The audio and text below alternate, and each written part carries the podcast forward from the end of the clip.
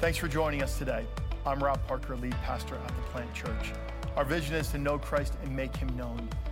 If you are interested in getting connected, or if we can help you in any way, email us at info at theplantchurch.org.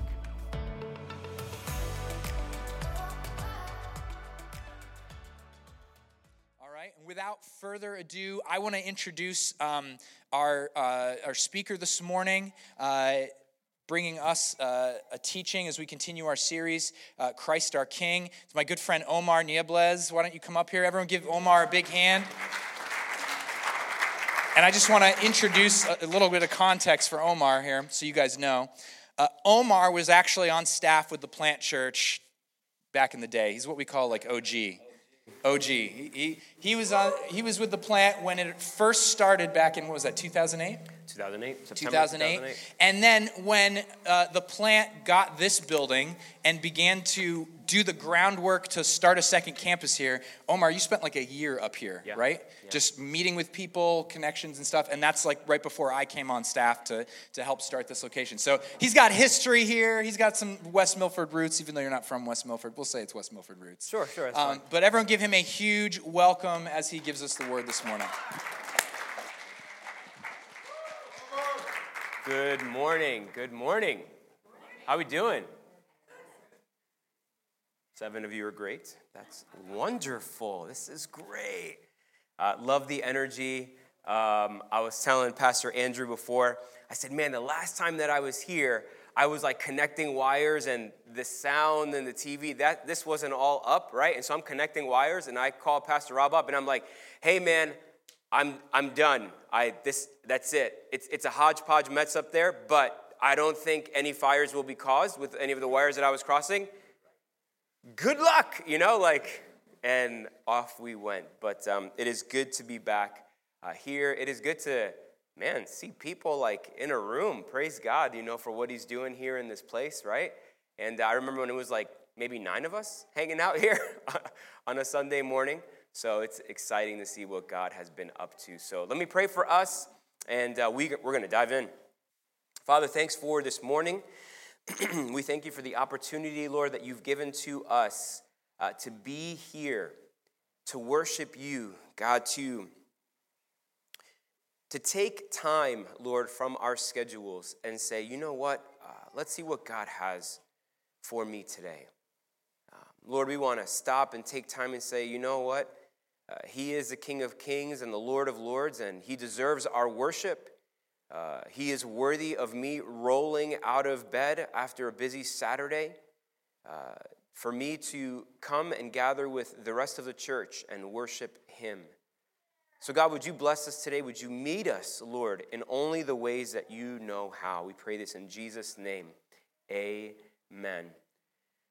Has, have you ever been in a situation where you had sympathy for someone else's need?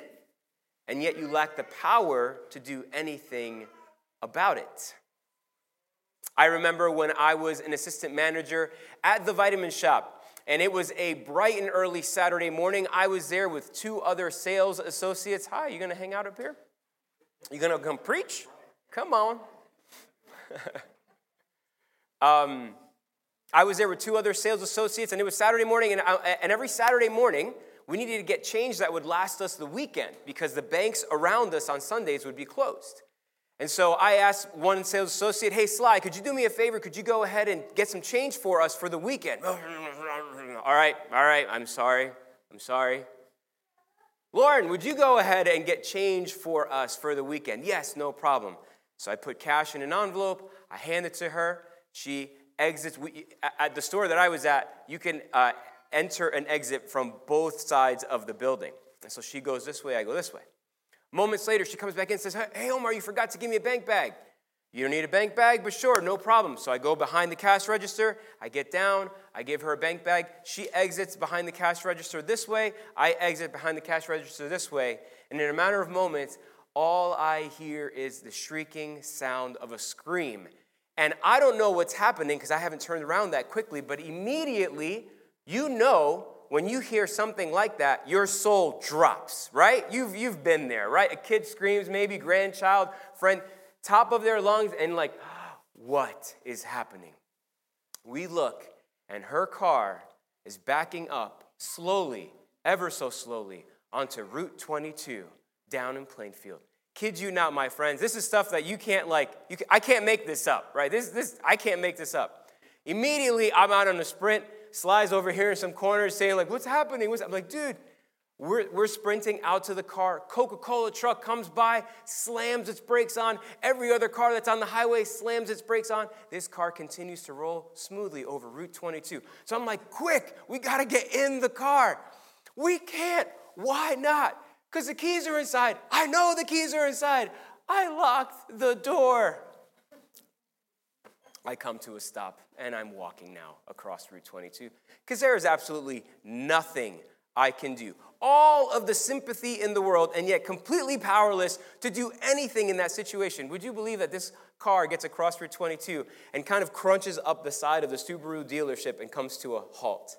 Subaru dealership's nice enough to not file a claim. They're nice enough to cut a key for us so she can get in her car and park it where it should properly be. I don't remember if we got changed that day. I'm not going to lie to you. But, um, yeah, all the sympathy in the world, and there's absolutely nothing you can do about it. What about, what about the flip scenario? Have you ever been in a situation where you've had the power to do something about someone else's need, and yet you lacked the sympathy to do it? Christopher Sercye, on May 16th, 1998, he was playing basketball with his friends, but he was accidentally hit in the chest by a stray gunshot. Now, this boy, right, boy, is helped uh, by his friends. He's brought over to Ravenswood Hospital. I believe it's outside Chicago. They have him outside the hospital, and the hospital staff will not come to tend to this boy. You see, the hospital staff has a policy in place.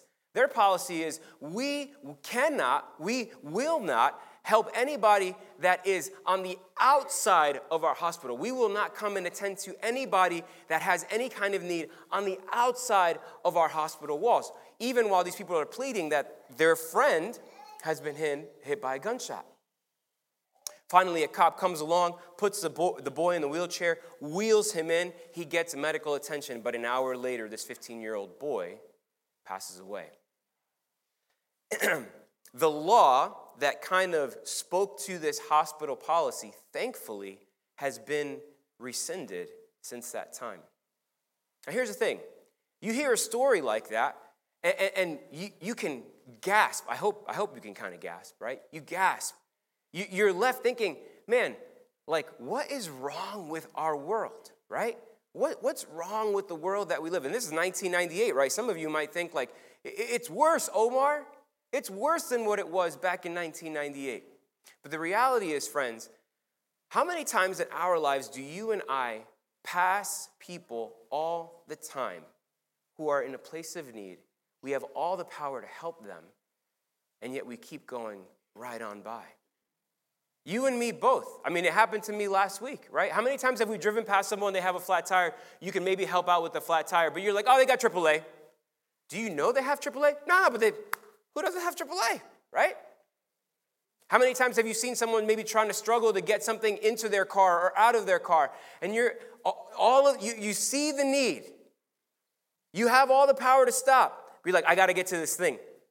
I'm late. I can't stop and help, right? Oh, oh, I, I don't want to put them in an awkward position. How awkward would it be, right, for a car to kind of slowly pull up behind someone else and say, Do you need any help, right? They're going to think something bad. No, I don't, I don't want to put someone in an uncomfortable situation. Hey, you and I have both been there, right? These conversations happen quickly in our minds and in our hearts, and we just keep going on by. Right?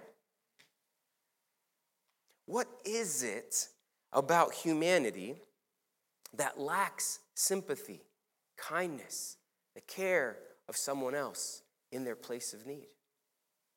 Friends, what we lack is compassion. When you think of the word compassion, it might feel and seem all warm and fuzzy inside, right? Like compassion, sympathy, Omar, right? Kindness, the care of another person, but that's actually not the biblical definition for compassion. The word compassion comes from the Latin word compati. Maybe that's how you say it. We're going to go with it though, right? Compati.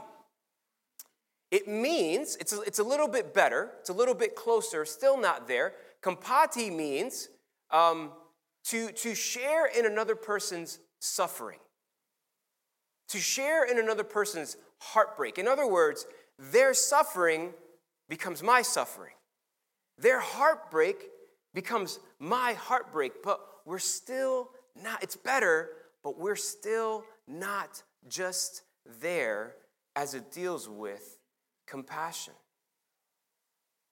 What is it about humanity that keeps sympathy, kindness, caring, having compassion for someone?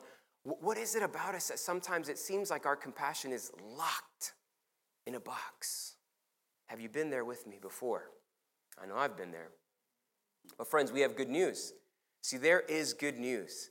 When the compassion of Jesus Christ flows through our veins, His power, His power becomes tangible to those in need. I'm going to say it again. When the compassion of Jesus Christ flows through our veins, His power becomes tangible to those in need. Now, how do I know this to be true? The reason I know this to be true is because when the compassion of Jesus Christ flows through the veins of someone else, his power is made tangible in your place of need and my place of need. Can I get an amen for that? How, what, how, many times have you been to a place of desperation? How many times have you been to a place of, of breaking point, perhaps? Right? You, you have a need, right? There, there, there's an emptiness. You, you're, you're desperate. You need God to show up. I mean, we just talked about it. You just rattled off a, a bunch of uh, illustrations for that, right? And we need God's power to show up, and it comes in the most unexpected ways, right? For, for my wife, Carrie, and I, we've loved how the plant family has blessed us. I don't know if you guys, you know, got the email, but in a matter of months, both her dad and my dad, you know, passed away. And um, the plant, like, showed up. You know, we were like blessed. People sent us gift cards. People sent us stuff to places like, I'm like, I don't even know where this place is, but thank you, right? The compassion, right, of Jesus was flowing through the veins of someone else, and it was meeting us in our place of need. It was so good to be like, hey, let's not worry about dinner tonight. Let's just use one of those gift cards. Let's not fret and worry about what needs to be made. Let's just make life easy tonight. We'll use a gift card, right? And it was a blessing in our time of need. When the compassion of Jesus flows through our veins, his power becomes tangible to those in need. The, the question then is how then does compassion flow? Through my veins. How does it flow through my veins? And, and, and how does that actually benefit the people and the world around me? So glad you asked, because that's where we're going next. That's such great questions, you know? If you have your Bible, you want to open up to Matthew chapter 9. Matthew chapter 9, we're going to pick this up in verse 27. It's going to be on the screen too, but if you like to hold your Bible. Matthew is making it known in the last two chapters who he believes. I'm going to give you some context. Matthew believes uh, Jesus Christ to be. If you know anything about Matthew, you know that the book is written predominantly speaking to a Jewish audience. And so Matthew is making it clear to his readers hey, we don't want you to miss this, okay? Jesus has been doing a lot of teaching up until we get to Matthew chapter 8 where the pace begins to pick up. Because in Matthew 8 and 9, Jesus heals leprosy, he heals paraplegics, he uh, engages people who are oppressed with demonic spirits, heals them. Um, he's even raised a girl from the dead. He's some woman who's been bleeding out for 12 years. She receives healing in Jesus Christ. And Matthew is making it known hey, You've never seen anything like this before. And so, on the heels of this girl being raised from the dead, this is where we pick it up in verse 27. After Jesus left the girl's home, two blind men followed along behind him, shouting, Son of David, have mercy on us. They went right into the house where he was staying, and Jesus asked them, Do you believe I can make you see? Yes, Lord, they told him, We do.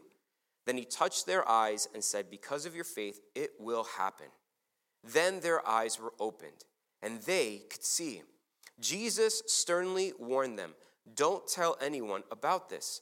But instead, they went out and spread his fame all over the region. When they left, a demon possessed man who couldn't speak was brought to Jesus. So Jesus cast out the demon, and then the man began to speak. The crowds were amazed. Nothing like this has ever happened in Israel, they exclaimed. But the Pharisees said, He can cast out demons because he's empowered by the prince of demons. Ignore that guy. Jesus traveled through all the towns and villages of that area, teaching in the synagogues and announcing the good news about the kingdom. And he healed every kind of disease and illness. When he saw the crowds, he had compassion on them because they were confused and helpless, like sheep without a shepherd. And he said to his disciples, The harvest is great, but the workers are few. So pray to the Lord who is in charge of the harvest. Ask him to send more workers into his field. Two blind men were in the proximity of where Jesus has just raised a little girl from the dead, right? And, and somehow, some way, they hear about this and they set in their souls that they're to go find Jesus and receive healing themselves, right? And he does, he heals them. Immediately, they leave, and a man who's oppressed by a demonic spirit comes in who's mute. Jesus casts out the demon, and the man can speak, right? The Pharisees try to slow this train down, but they can't. Jesus keeps going all throughout that region, bring, bringing healing and, and hope to the people uh, of this region here.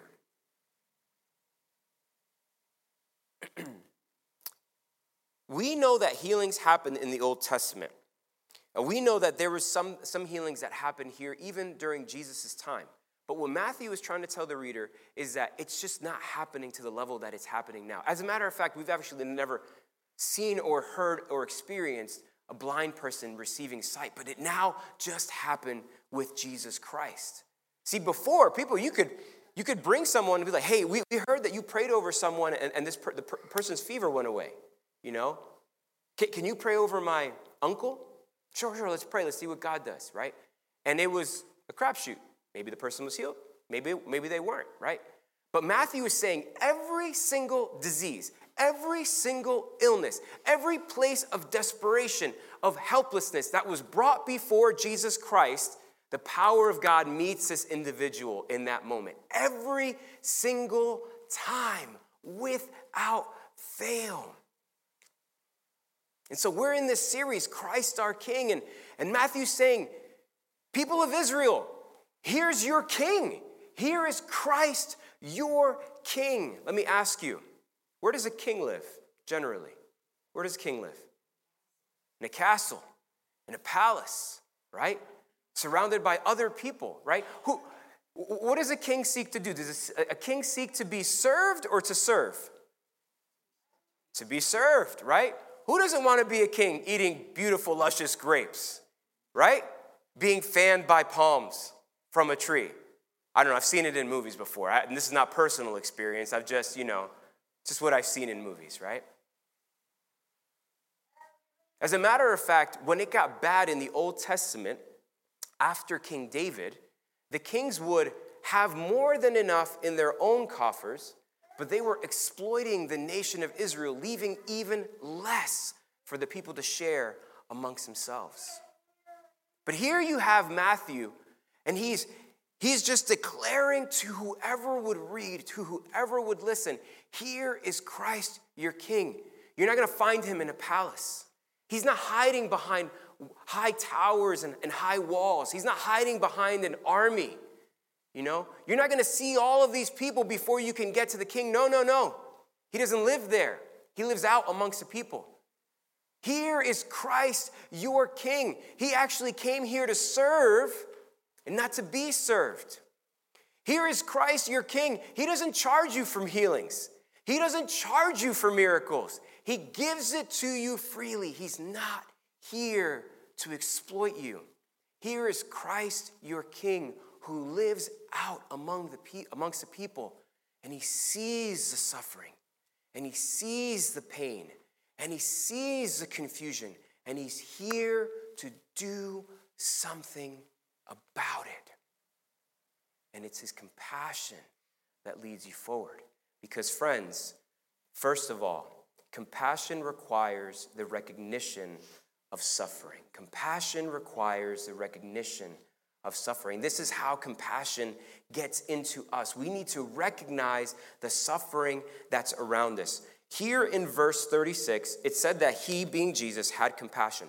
This word compassion, this Greek word compassion, is actually very different than a similar Greek word back in verse 26. When the blind men come before Jesus and they say, Son of David, have mercy on us. The word compassion and the word mercy, though they're in the same vein, are actually two separate things. You see, the word compassion in verse 36 is actually, metaphorically speaking, I hope you're all ready for this. The, the, the, the youth are, if there's a few youth kind of linger in here. Woo. Yeah, Jersey. Nice. he raised his hands. This word for compassion is actually to be touched so deeply in your core that it's, it's as if you're having a bowel movement. I'm just putting this out there. This is in the Bible, all right? Like, I, am not making this up. You can look it up. BlueLetterBible.com, .org. It'll, it'll tell you. BlueLetterBible.org. Jesus, Jesus saw the suffering and he was so moved. It, it touched him deeply in his core that Matthew is trying to say, guys, when we saw his face, when we saw his concern, when we saw what came over him, when he saw the helplessness of people, it was as if someone was touching the most inner part of his being. He had compassion on them. Matthew's communicating that Jesus had a sense of urgency. When you gotta go, you gotta go, right? But, G- but Matthew's also saying this was so natural for Jesus. It's a natural part of his life. It, it's natural for Jesus to have seen the helplessness of other people and to, be, to have been moved to do something about their place of pain. When we think about what's happening in our world today, it's really easy to get selfish about me, right? We see what's happening in Ukraine, and I'm not even sure what the numbers are at this point. I think maybe you're close to 2 million people, or maybe over 2 million people who have left Ukraine, right? More? Four? We're up to four, okay. I was gonna check the news this morning, but so we're up to four now. Four million people that have now joined the 285 million migrants that are all throughout the world. That's almost a population of the United States of America. It's about 70 million less than the population of America.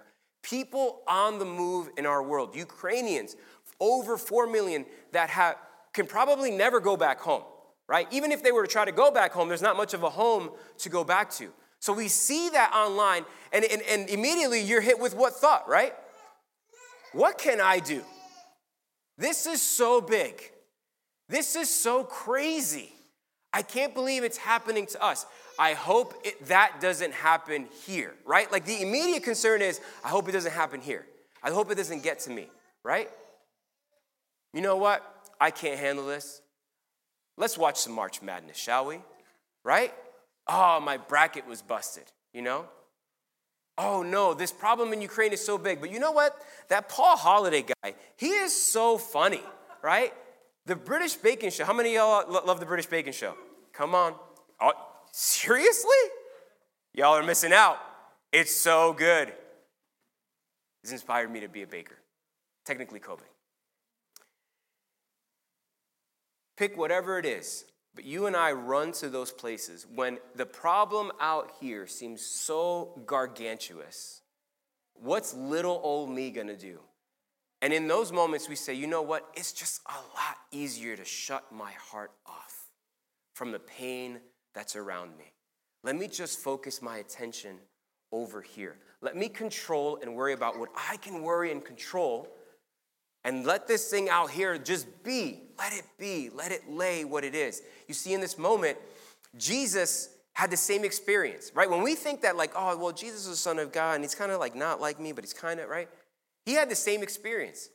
He sees the suffering that's all around him.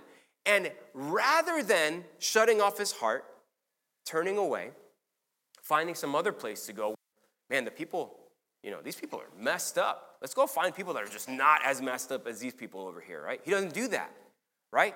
When, when the problem is so big, when the problem is so systemic, he doesn't turn to them and say, you know what?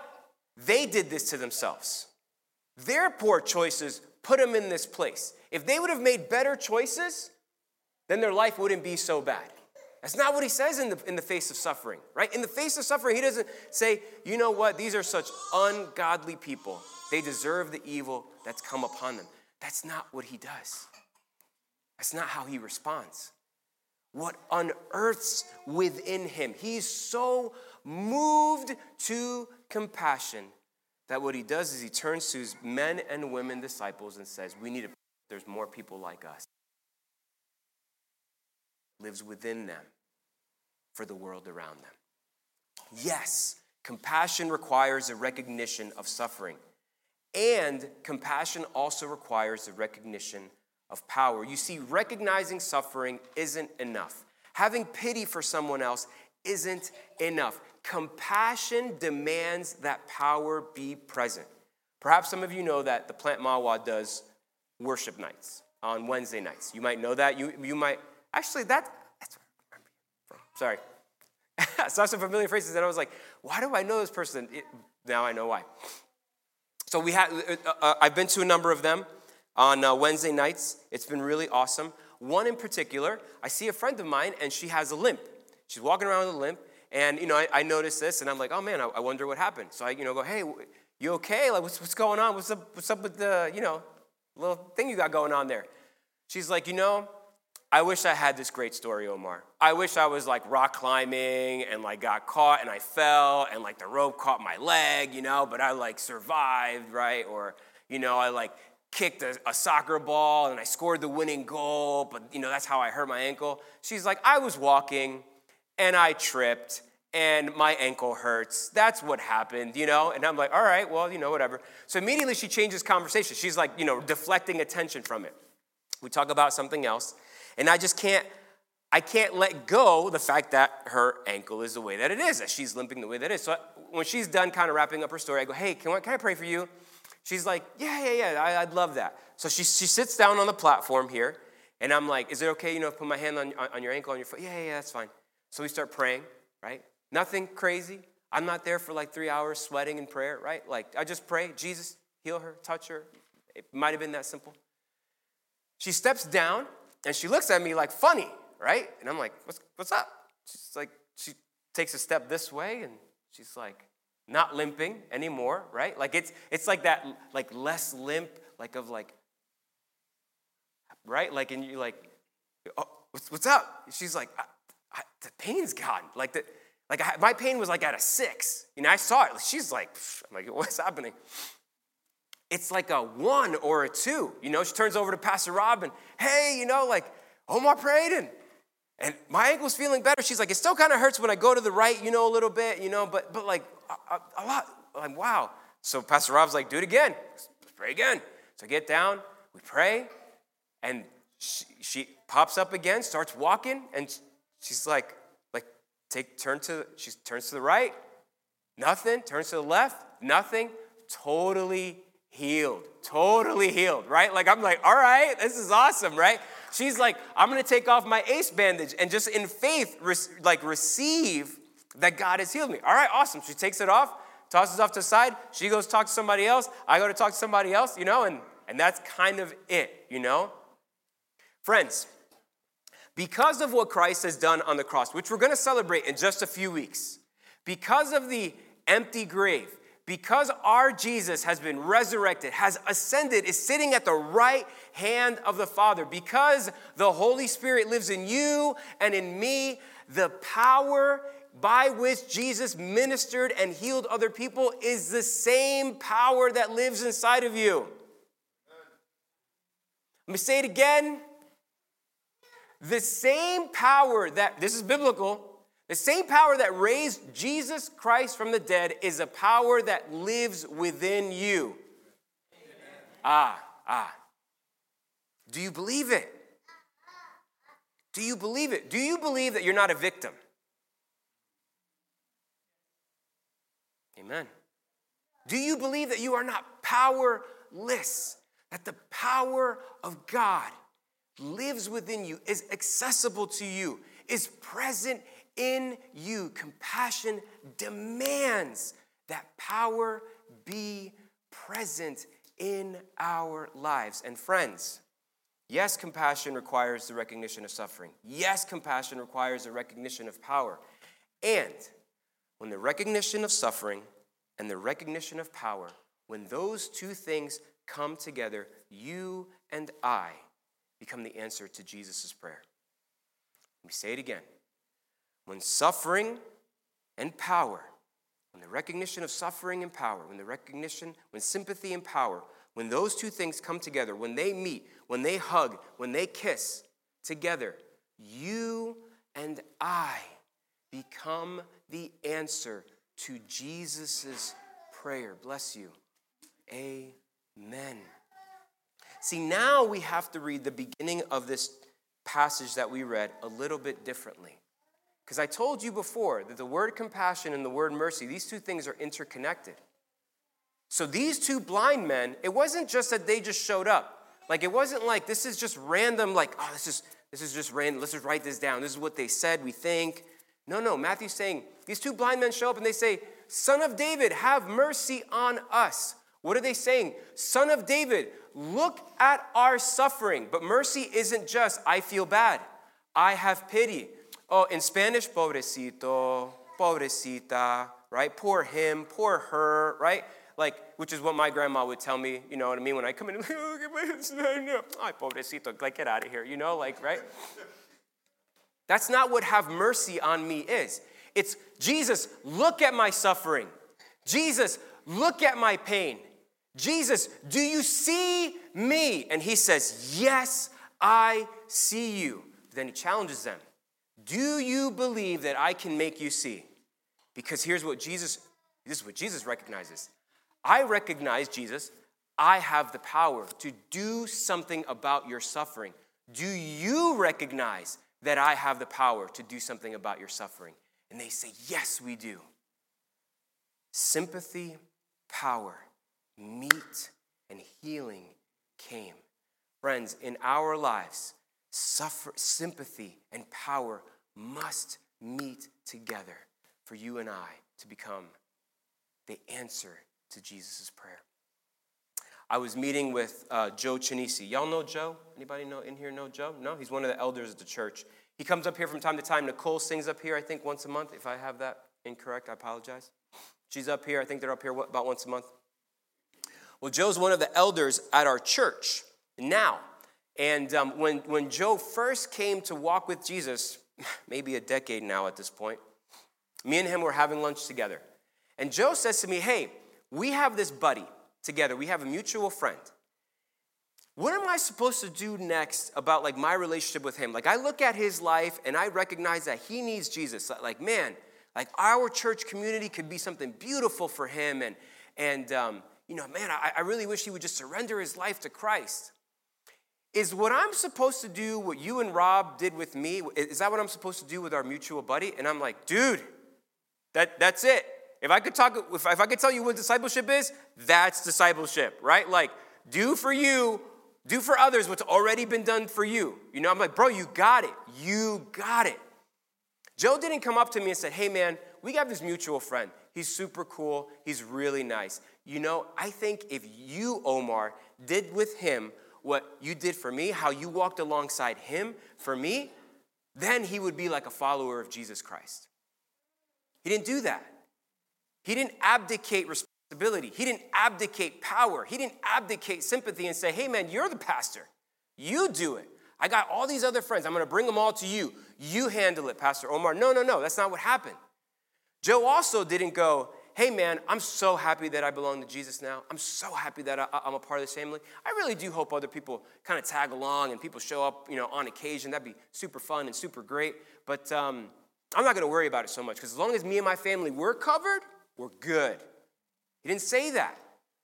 He didn't respond with an either or. It was a both and. Man, you're a new follower of Jesus Christ, but you have the power of God and the sympathy of God within you to walk alongside your buddy, to see him see the Jesus that has changed your life. And then maybe one day he would receive that same Christ that would change his life as well. Jesus sees the need of all of these people. And he recognizes that him grabbing up a chair and sitting and saying, You can keep coming. Helpless, confused, poor, broken, demonically oppressed, the lame, leprosy. Keep coming, keep coming. I'll keep healing. Be healed, be healed, be healed. Okay. You guys go and you, you tell other people. And, you, and, and you, y'all bring your friends, right? They're, maybe your friends aren't as half as bad as you guys are. Maybe they're a little bit worse. But, but just bring them. I'll be here in my chair. I'll be sitting in my chair. You keep bringing them. You keep bringing them, and I'll, and I'll keep healing it. And those people will go out, and it, it'll get more widespread out, right? See, that's how we tend to think of it, right? Jesus, just show up with like a neon sign in the sky. Tell me what to do. Just, just keep doing it. We abdicate responsibility, we abdicate power. That's not what he did because that was a distraction to his purpose, that was a distraction to his mission. He sees the suffering and he shares in it. And what was unearthed from him was one prayer and one prayer alone.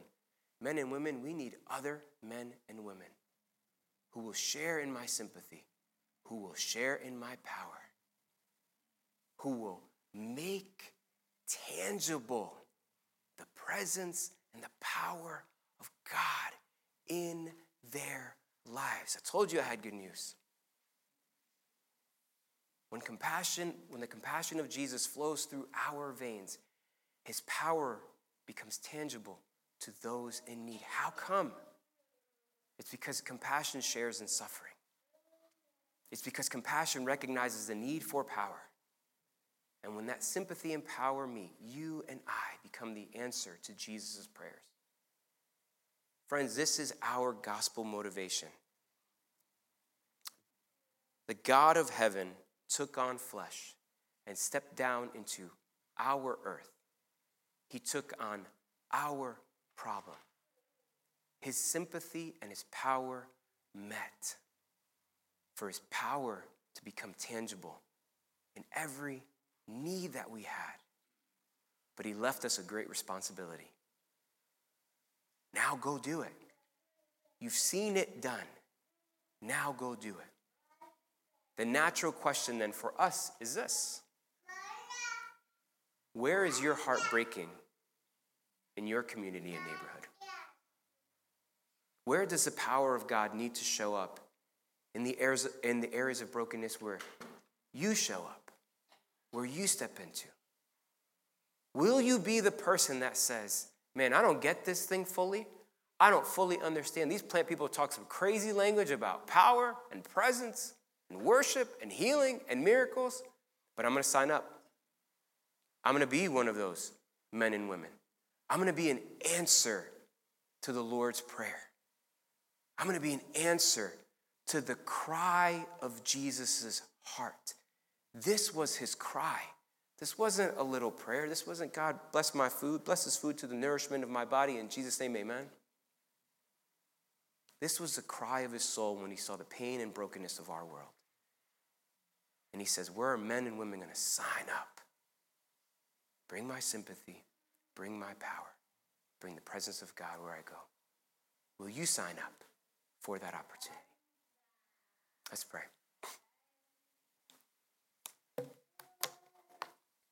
God, we thank you that you did not leave us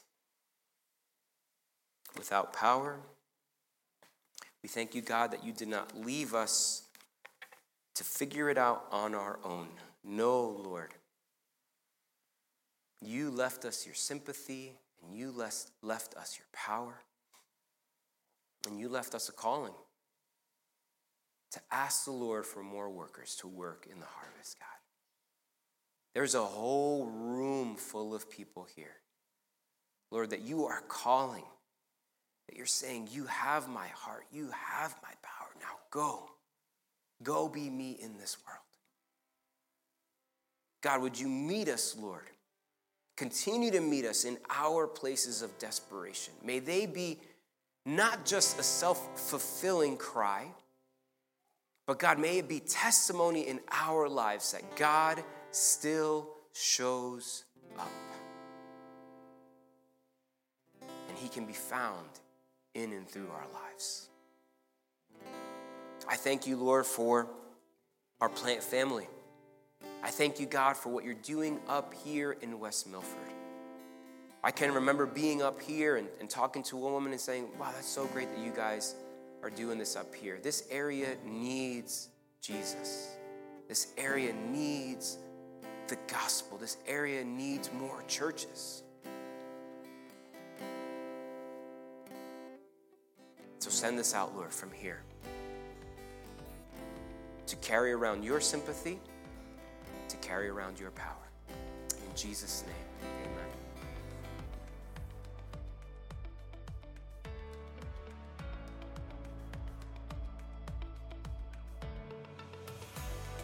It was great having you with us today.